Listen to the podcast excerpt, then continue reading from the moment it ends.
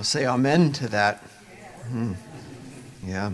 It's wonderful to have you playing for us today, Martha. Thank you.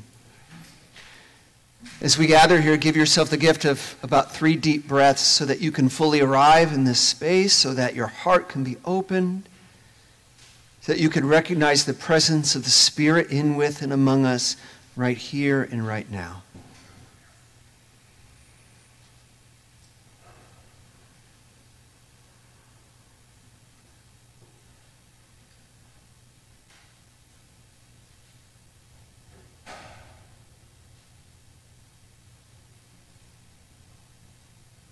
Friends, in body and spirit and in beloved community, let us worship the living God.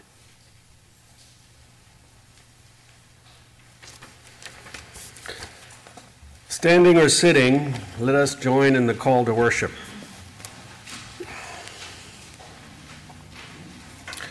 We find in the Spirit a source of great strength.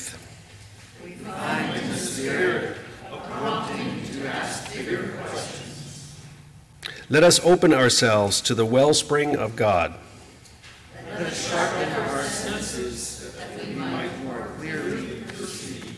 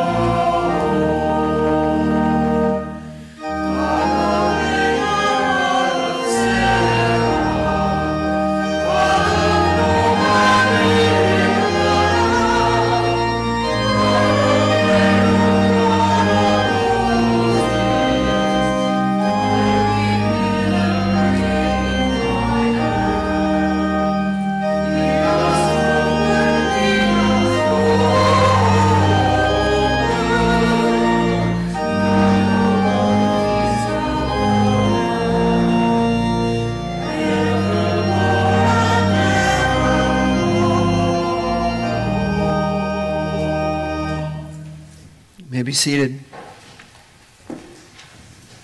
A warm welcome to you to worship here at Westminster. We're really glad that you're here with us today, whether you're new or fairly new, or you've been coming for it seems like ever and ever. Hopefully the service won't feel like it lasts forever, at least the sermon.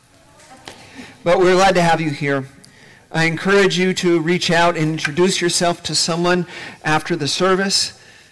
Being a welcoming church has to go beyond just smiling when smiled upon.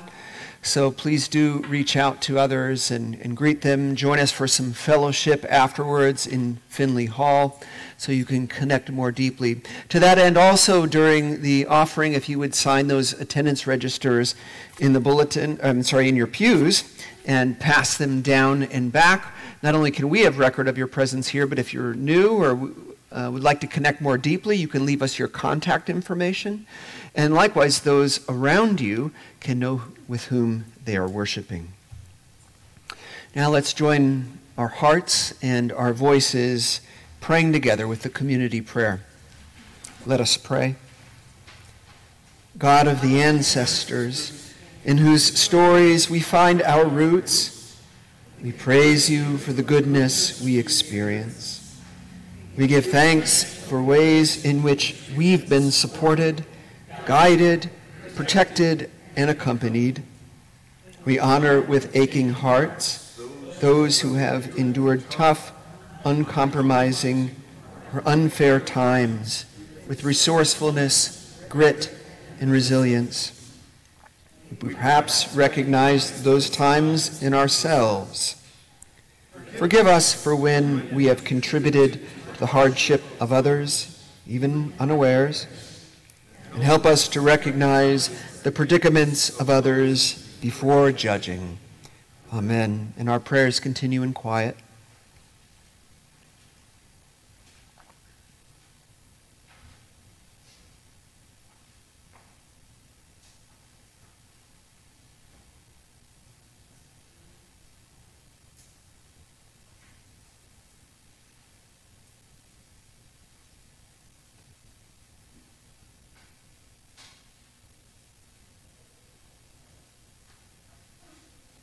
Friends, hear the good news of the gospel. In Christ, there is a new creation. The old has passed away. The new has come. Know that we've been set free. Know that we've been forgiven and be at peace. Amen. It's a time in our service where we share what's going on in our lives. It's a way for us to grow closer together as a community and give us a chance to hold up one another, both in prayer and in other tangible ways. So if you have something to share, just raise your hand and speak up best you can. Yeah, please, Susan. I would like to lift up Sandra Doppucci this morning. She was supposed to be here. Um, we, we drove her. And her hip is bothering her too mm. much. Mm. It's painful. So yeah. Let's pray for her hip and her. Thank you, Susan. And thank you for driving her. The, The Burkouts drive Sandra Iacopucci to church weekly, and which is, and if you have the ability to do that for someone, maybe let us know, because there are people who always need rides. But Sandra's hip was not allowing her to make it today, so we remember her. Kyle.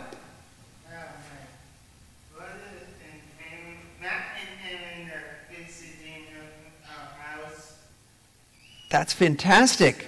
Soon. Okay, great. So uh, Kyle's brother and sister-in-law will be visiting soon, and I know that's a great joy. So we join you in that, Kyle. Others, uh, Michael. Um, I'd like to thank everybody for all the prayers. We had the, the freight train go through our uh, many uh, members of our, our extended family. Uh, thankfully, everything, the sentiments were pretty mild, but uh, you don't know how many friends you have until you get in the prayer chain. So I, I yeah. yeah. Thank you, Michael, and I'm glad you're doing better as your whole family. The Hatfields have been dealing with about of COVID in their home, so they're on the mend, and we're glad to hear that. Deb. You can stand, you can sit, whatever you want to do.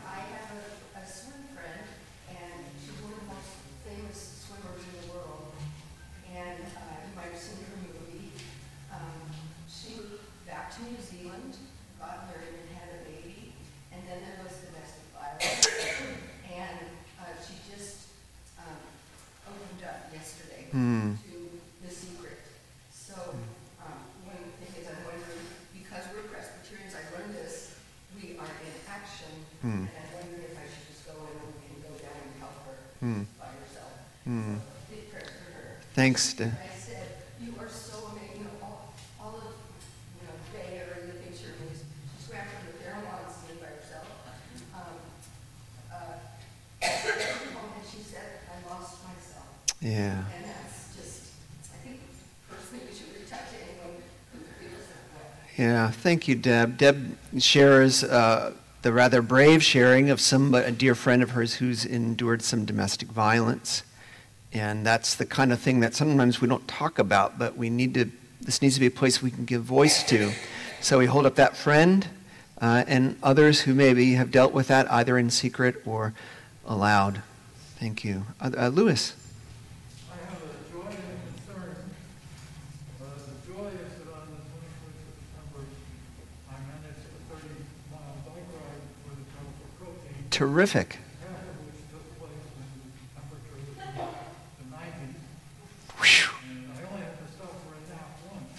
Good for you. My concern is that the Protein fundraising is going more slowly than they expected. Um, so if you can uh, think about that and send something to the Presbytery. Thank you, Lewis.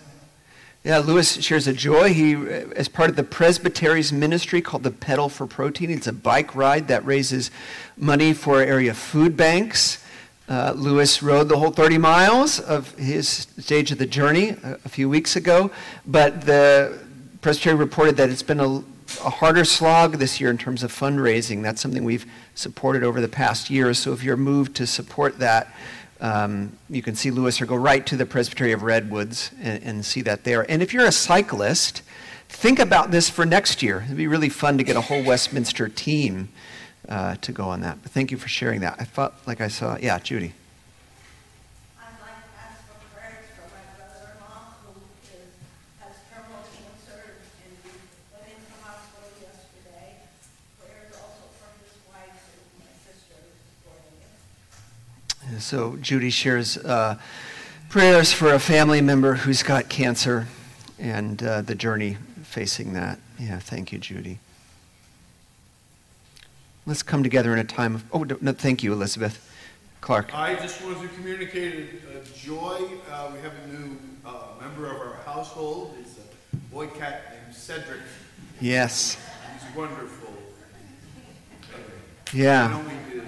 I, I feel like saying this in, uh, with so many other really deep concerns and joys. Uh, it may seem trivial to do, it's big.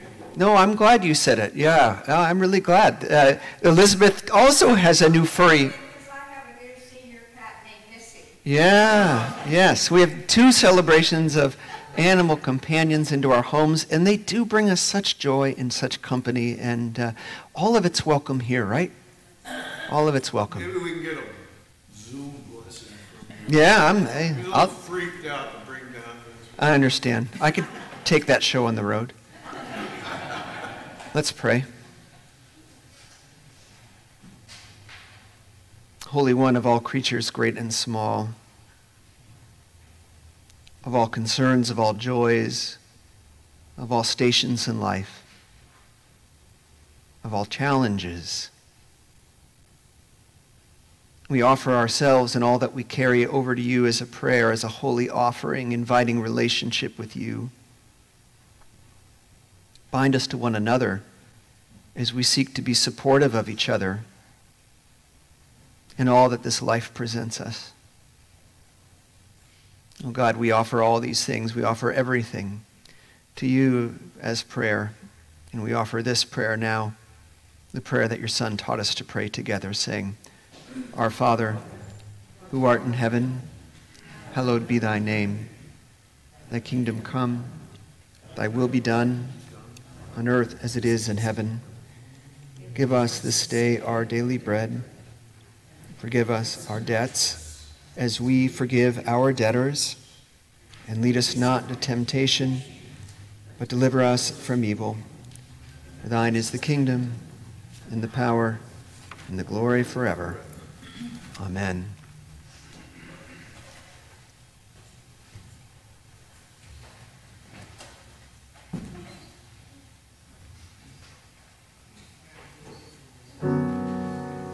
With what shall I come before the Lord and bow myself before God on high? God has told you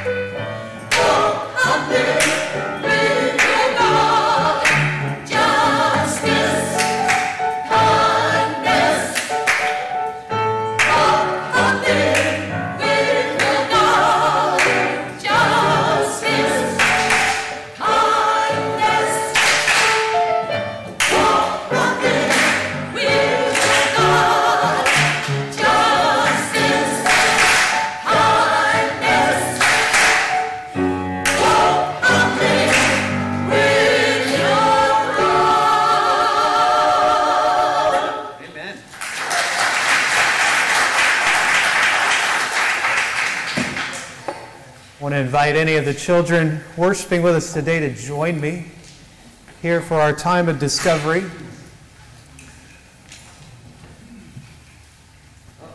It's okay. If you're, if you want to sit there, I can just talk loud or through the microphone. It is okay. I'm a scary, I am a scary-looking human being. So. So I have to show you a picture of someone who is a hero of mine, someone I have never met. Do you have heroes? Yeah. Oh. It's a picture of, I don't even need to send you pictures, right here in the flesh. No, I have a, a picture of someone who's a hero of mine, and she is, I'm going to say, twenty-three years younger than I am. She's very young. And in this picture, she was even younger. Her name is Greta Thunberg. And some of you know who that is. Some of the grown-ups do. And so this is a picture of her when she was in like middle school or high school, just a, you know, not an adult. And she was looking at all the ways that our planet is struggling and wanted to help people. So she might have skipped school even, I'm not sure. But not to say you should do that. But she went out by herself with a sign that talked about taking care of the planet. And she did that all by herself. Do you think that was probably scary for her, wasn't it? To be out there just by herself with people walking by. And people started wondering, why is this kid out here with this sign?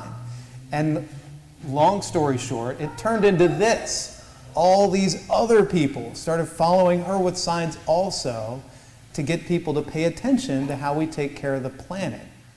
Now that was pretty brave for her to just sit out there by herself all those days.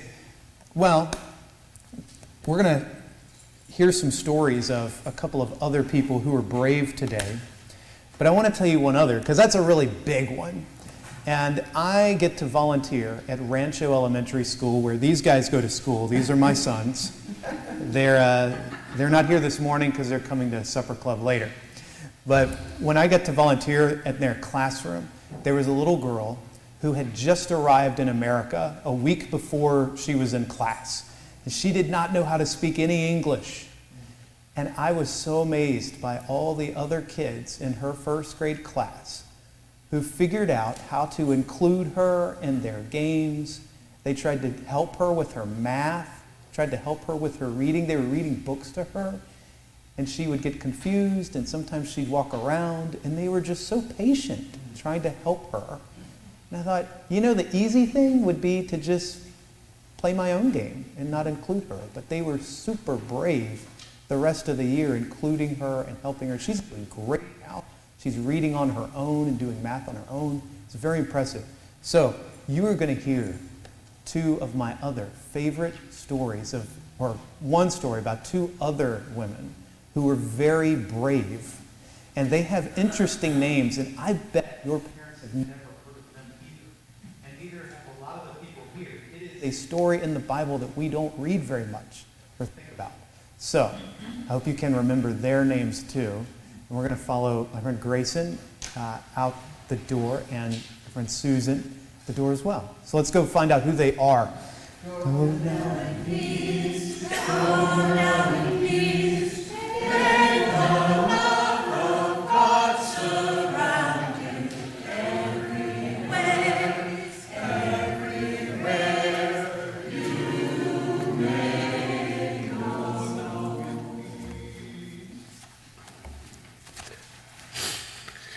Today we have uh, one extended scripture reading from Genesis thirty-eight, verses one through thirty. So I'll be reading the first nineteen verses, and then Rob will pick up where I left off. Listen for what the Spirit is saying. It happened at that time that Judah went down from his brothers and settled near a certain Adullamite whose name was Hira. There Judah saw the daughter of a certain Canaanite, whose name was Shua. He married her and went into her. She conceived and bore a son, and he named him Er. Again, she conceived and bore a son, whom she named Onan. Yet again, she bore a son, and she named him Shelah. She was in Shezib when she bore him. Judah took a wife for Er, his firstborn, and her name was Tamar. But Er, Judah's firstborn, was wicked in the sight of the Lord, and the Lord put him to death. Then Judah said to Onan, "Go into your brother's wife and perform the duty of a brother-in-law to her. Raise up offspring for your brother." But since Onan knew that the offspring would not be his, he spilled his semen on the ground whenever he went in to his brother's wife, so that he would not give offspring to his brother. What he did was displeasing in the sight of the Lord, and he put him to death also. Then Judah said to his daughter-in-law Tamar, "Remain a widow in your father's house until my son Shelah grows up." For he feared that he too would die like his brothers. So Tamar went to live in her father's house. In course of time, the wife of Judah, Shuah's daughter, died. When Judah's time of mourning was over, he went up to Timnah to his sheep shearers, he and his friend Hira the Adullamite. When Tamar was told, "Your father-in-law is going up to Timnah to shear sheep," she put off her widow's garments, put on a veil, wrapped herself up, and sat down at the entrance to Enaim, which is on the road to Timnah. She saw that Shelah was grown up, yet she had not been given to him in marriage. When Judah saw her, he thought her to be a prostitute, for she had covered her face. He went over to her at the roadside and said, "Come, let me come in to you," for he did not know that she was his daughter-in-law. She said, "What will you give me that you may come in to me?" And he answered, "I will send you a kid from the flock." And she said, "Only if you give me a pledge until you send it." He said, "What pledge shall I give you?" She replied, "Your signet and your cord, and the staff that is in your hand." So he gave them to her and went into her, and she conceived by him. Then she got up and went away, and taking off her veil, she put on the garments of her widowhood. When Judah sent the kid by his friend, the Adullamite, to recover the pledge from the woman, he could not find her. He asked the townspeople, "Where is the temple prostitute who was at Enaim by the wayside?" But they said, "No prostitute has been here." So he returned to Judah and said, "I have not found her." Moreover, the townspeople said, "No prostitute has been here." Judah replied, "Let her keep the things as her own, otherwise we will be laughed at. You see, I sent this kid and you could not find her." About three months later, Judah was told, "Your daughter-in-law Tamar has played the whore. Moreover, she is pregnant as a result of whoredom." And Judah said, "Bring her out and let her be burned." And she was being brought out. She sent word to her father-in-law, "It was the owner of these who made me pregnant." And she said, "Take note, please, who these are, the signet and the cord and the staff." Then Judah acknowledged them and said, "She is more in the right than I, since I did not give her to my son, Shelah." And he did not lie with her again. When the time of her delivery came, there were twins in her womb. While she was in labor, one put out a hand, and the midwife took and bound on his hand a crimson thread, saying, "This one came out first." But just then he drew back his hand and came out And out came his brother and said, "What a breach you have made for yourself." Therefore he was named Perez. Afterwards his brother came out with the crimson thread on his hand, and he was named Zerah. This strange and mysterious reading is holy wisdom and holy word. I'll convince you. Thanks be to God. Christians often speak of Jesus' Father. That he is heavenly is the most basic of Christian claims. And many Christians revere and adore Jesus' mother. In the tradition Uh, the Greek word used to describe Mary is Theotokos, which means the God-bearer. A beautiful image. And many contemporary Christians see Mary as a special and intimate portal through which they can connect with the divine. But how often have you heard about Jesus' grandmothers? That's what you'll be hearing about for the next three Sundays. Women in Jesus' line. As you may know, I'm in a group of preachers that gathers once a year, and we write papers on different passages to help give each other material and invite ourselves into deeper examination of various parts of the tradition. And some of my colleagues got together and did a series called Jesus' Grandmothers, and you will hear some of the insights that came from that. I found the series both informative and also inspiring. You see, lineage is an interesting and impactful thing. I don't have to tell you that. Many of you already have that conviction. How many of us have gone to some lengths to discover something about where we came from? Whether it's through D N A testing we've gone through to figure out who our people are, where do we originate? Or online family trees or ancestry services. I'm sure many of us have done that to try to figure out a little bit more about who we are. I would argue as, as an important a process would be one of constructing your own line, your, old, your own sort of spiritual lineage.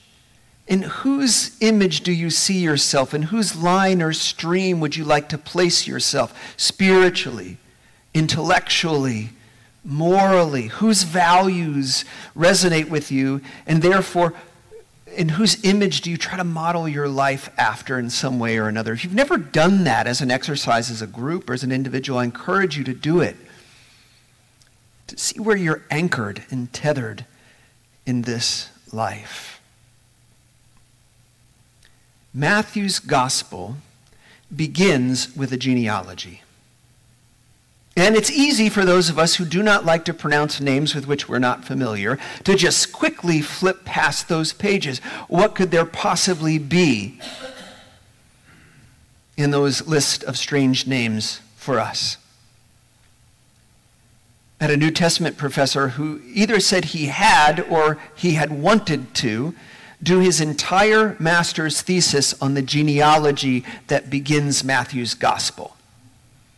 And if you think, well, there's not enough material for a master's thesis in that list of names, I would argue there is actually more material than you could possibly cover in that genealogy in a simple master's thesis.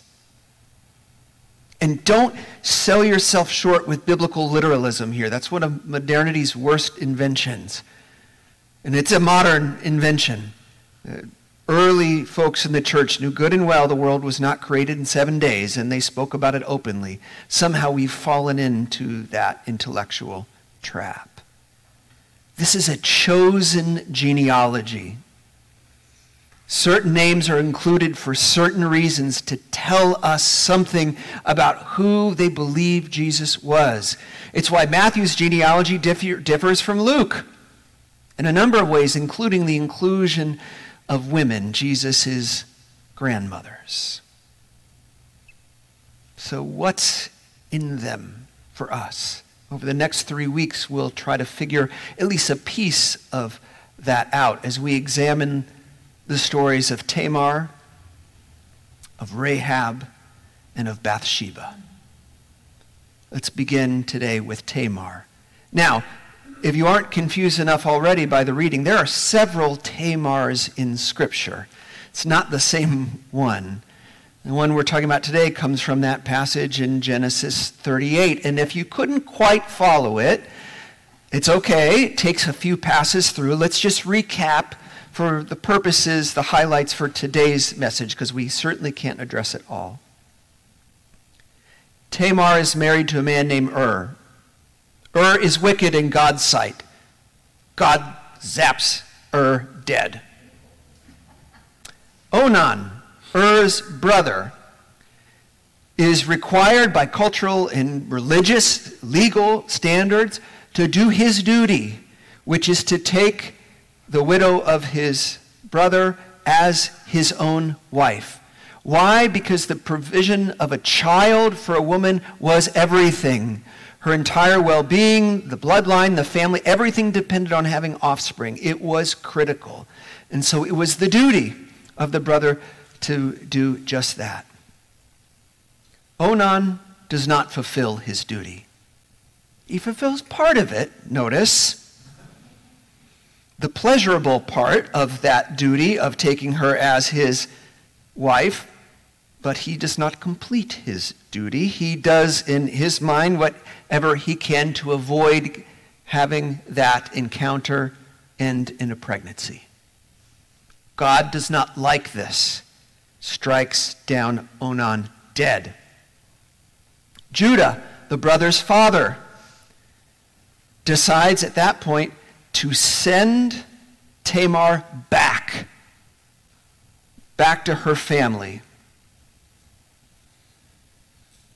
They likely had paid Judah to take him into his family, but he's now returning her. It's like returning something you've purchased, except actually something you've been given, paid for. It says, you need to wait till my other son, Shelah, old enough to marry you.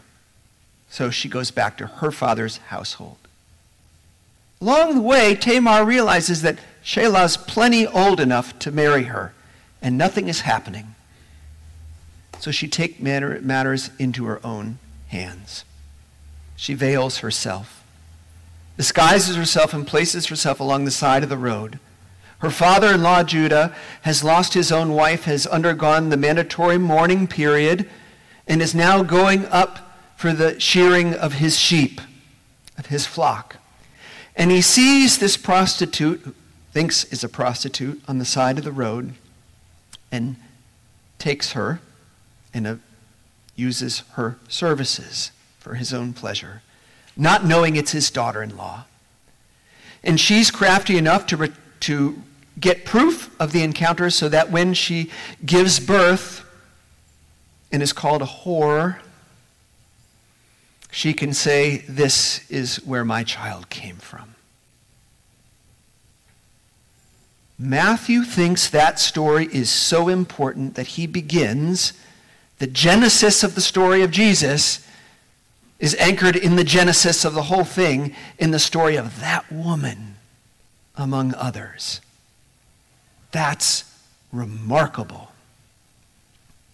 Here's a woman who has no agency afforded her by the way the world ran, put through all of that, passing back and forth by one big patriarchy.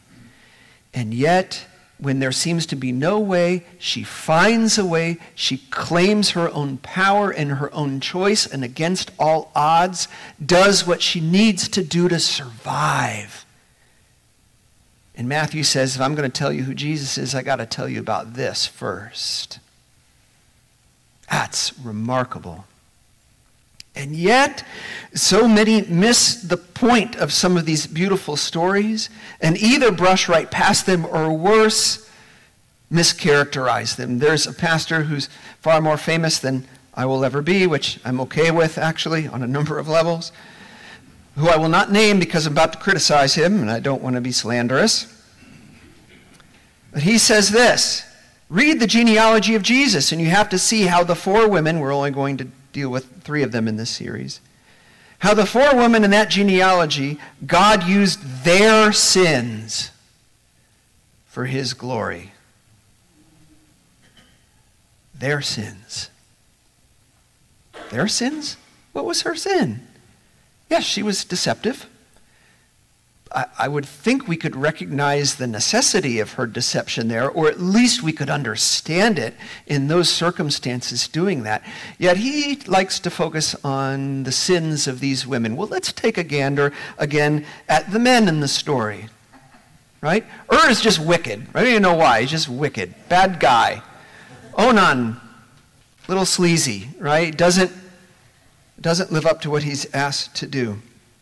Judah returns her to the father and keeps his other son, assuming Tamar's uh, a husband killer, essentially.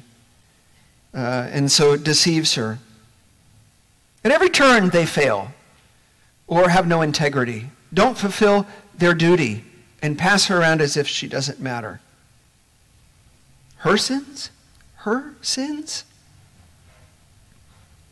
There's no glory, no dignity in her path, yet a path she makes. It's a complex story, though. Thankfully, deeper in the tradition, and more often than the pastor I just quoted, there is praise for Tamar. What courage she demonstrated in that moment. What persistence she had. Think of what she endured. The embarrassment of the shame and the act that she had to commit in order to have a child, her own father-in-law. It is a complex story. A colleague of mine, Emily Wilmarth, a pastor in Highlands, North Carolina, who wrote on this topic beautifully, wonders somewhat painfully if Tamar's actions don't actually, in their heroism, take us away from recognizing the problem that makes them necessary. She writes, I have to admit I struggle with Tamar's story. On the one hand, Tamar's actions don't seem to change the particular system that oppresses her. She's so good at navigating it, in other words, that it doesn't call us to question it.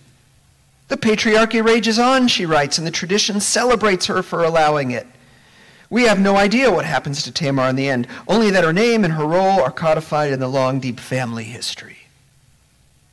In other words, celebrating her for working through that system so deftly we forget to ask questions about it. Well, that is, unless we ask questions about it. Unless we recognize perhaps that the very presence of the story invites us to ask about the world that made the story necessary.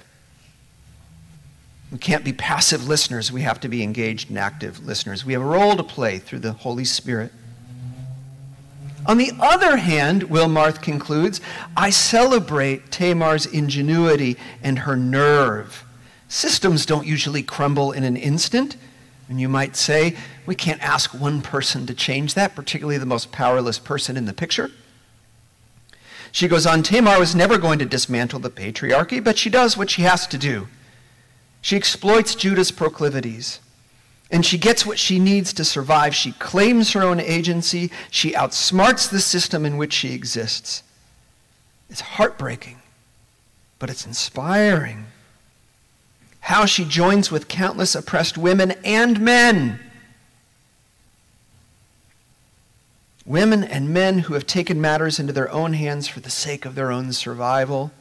Women and men who risk breaking stupid laws or ludicrous social norms to ensure that they or their children or their people won't continue to suffer. Her story is not excluded from the scriptures.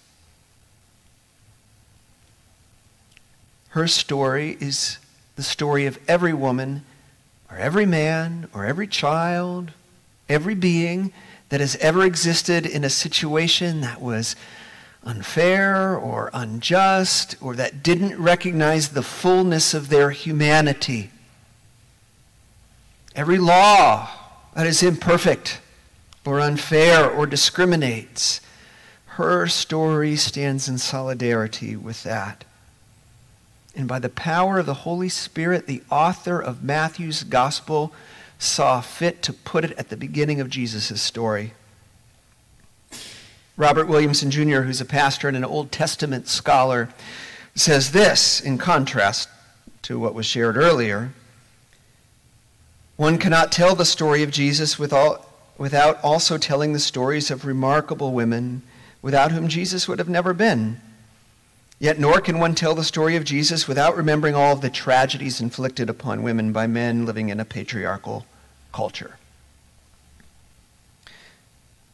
Matthew can't tell this story without including Tamar because Tamar's actions and her predicament are woven in to the spiritual D N A of Jesus Christ.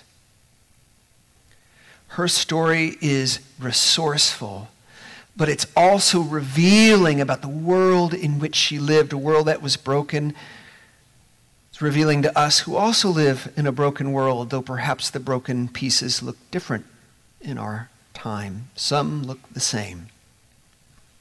Matthew says you can't tell Jesus' story without telling her story, because her story is his story. And because we follow him, it's our story too. She had a name. Her name was Tamar. Remember it. Tamar was the forty-first great-grandmother of Jesus. Amen.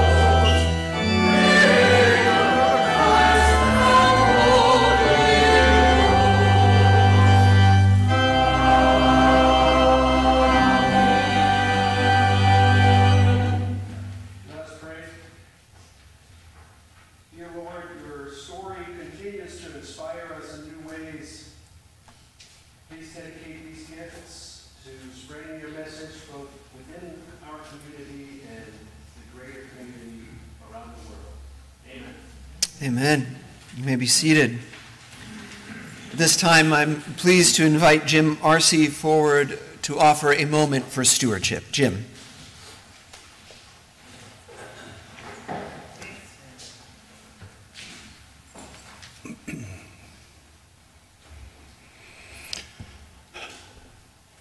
Pat and I want to make a difference in the world. That's why we come to Westminster, and that is why we give to Westminster. Westminster makes a difference in our lives, makes a difference in your lives, and it makes a difference in the world. So we've been here, I think, just three years now, almost exactly. And Westminster allows us to explore our faith, enables us to serve others, and equips us to face the world. Westminster has allowed us to explore our faith through worship, through some really fun classes, and through Bible study. I think one of our, Pat and my favorite is uh, when we first got here in Lent, we read the entire book of gospel, as a, uh, the entire gospel of Mark in a small group in one sitting. And it was really moving. But we haven't just explored our faith individually, we've explored it in community. And we've explored it with other seekers, other followers. And we've made good friends and fellows through through the men's group, through Women Connecting, through the movie group. And we really admired how Westminster continued to connect us all during COVID. It was really important to us. And Westminster has enabled us to serve others both directly and indirectly. We have been so impressed with the outreach that this community offers. Uh, look just at the Um, alternative Christmas fair that we had on Thanksgiving and all the different groups that were supported through the outreach mission team. And we've focused on supporting Marin City. Uh, for us, that started with a call by Jeff Shankle to help with a, a small little construction project. And that has turned into the Boy Scout troop, which Westminster now sponsors. The Boy Scout troop is now building an intergenerational community garden sponsored by Westminster. So we're building a garden while we are building lives of value and character for these young men through Westminster. And we also enjoy giving and making lunches for Marin City every Tuesday through Carol and Jerry Gunn. And I think by the end of the year, collectively, many of you, we will have donated over ten thousand lunches to Marin City. And Westminster has equipped us to deal with the world. And I mean, Lord, the last three years have been pretty darn challenging. A pretty crazy political environment here in the U S, a global pandemic with COVID, war in the Ukraine, financial uncertainty, and that's just the underlying stuff upon which we try and live the lives with all the normal challenges. Uh, I haven't shared this with but a few of you guys, uh, you all, and uh, personally, over the last couple years, I've been in the hospital six times, twice with cancer, twice with COVID, and twice with kidney stones. Uh, I'm fine now. Um, but the spirit that is Westminster lifted Pat and me during this, and it made a difference in our in our lives.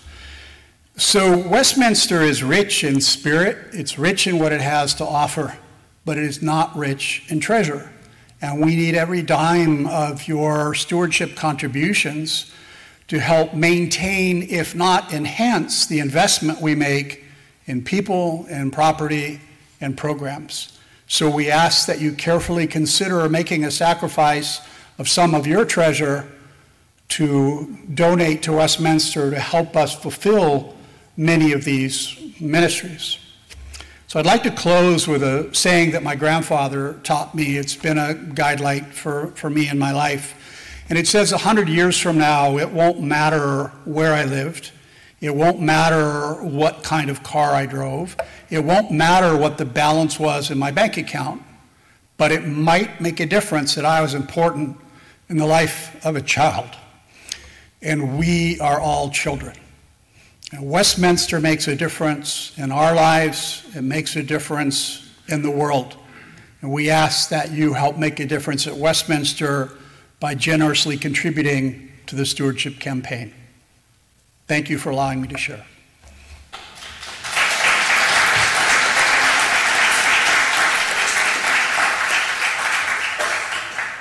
Thank you, Jim, for that powerful testimony. Thank you, Mary Beth, and to the many others on the stewardship team for your work on this important project. As always, I won't say everything that's noted in the bulletin or highlighted in the e-news that I hope you're getting each week. If you're not, let us know. I will just highlight a couple of things today. If you're relatively new here, or I shouldn't say that, maybe you've been coming for a long, long time, but you've never chosen to join the church officially, but are intrigued about doing so, I would invite you to a new member orientation next Sunday after the ten o'clock service. And in addition, I would invite you to pick up a folder today, a new member folder, which has a lot of materials that you can read between now and then. We used to sort of read them aloud to you during the orientation, which was a great way to thin the herd because it was not the most riveting of presentations. But um, now we trust that to you, and we invite you to bring in questions and, and comments. So if you're interested in doing that, pick up a folder from me today. And uh, join us next week, or get the word out to someone that you know comes here but maybe isn't today. That's next week after the ten o'clock service.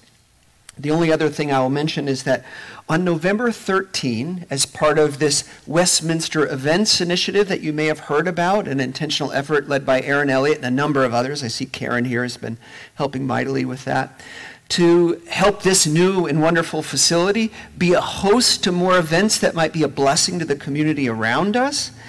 Um, I will be interviewing one, and I say this without hyperbole, one of the most interesting people I've ever met. The series is what I'm kind of calling Interesting People in Our Backyard, getting to know our neighbors. And, I, and one of them is one of the interesting, most interesting men I've ever met. Who is it, you're probably wondering? I'm not telling. We're going to build a little bit of intrigue here. We're going to drive a little traffic over to the e-news, which is where we'll reveal that person in due time. So, mark your calendars, though. November thirteenth, four o'clock start. Get here at three thirty for mingling and snacks, and four to five, an interview that will be sure to pique your interest. And with that, our closing hymn is number five zero.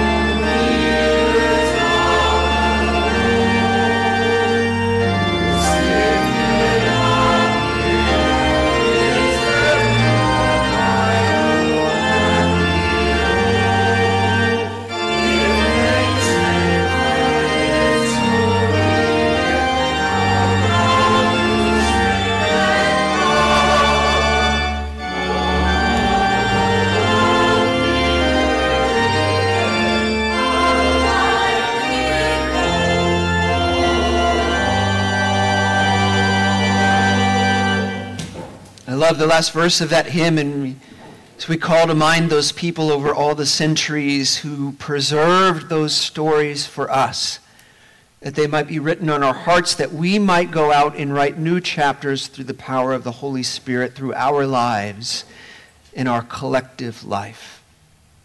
As you go from this place, then, may the grace of our Lord Jesus Christ, the love of God, who is Father and who is Mother of us all, and the sweet communion of the Holy Spirit, may it go with you this day and every day. Amen.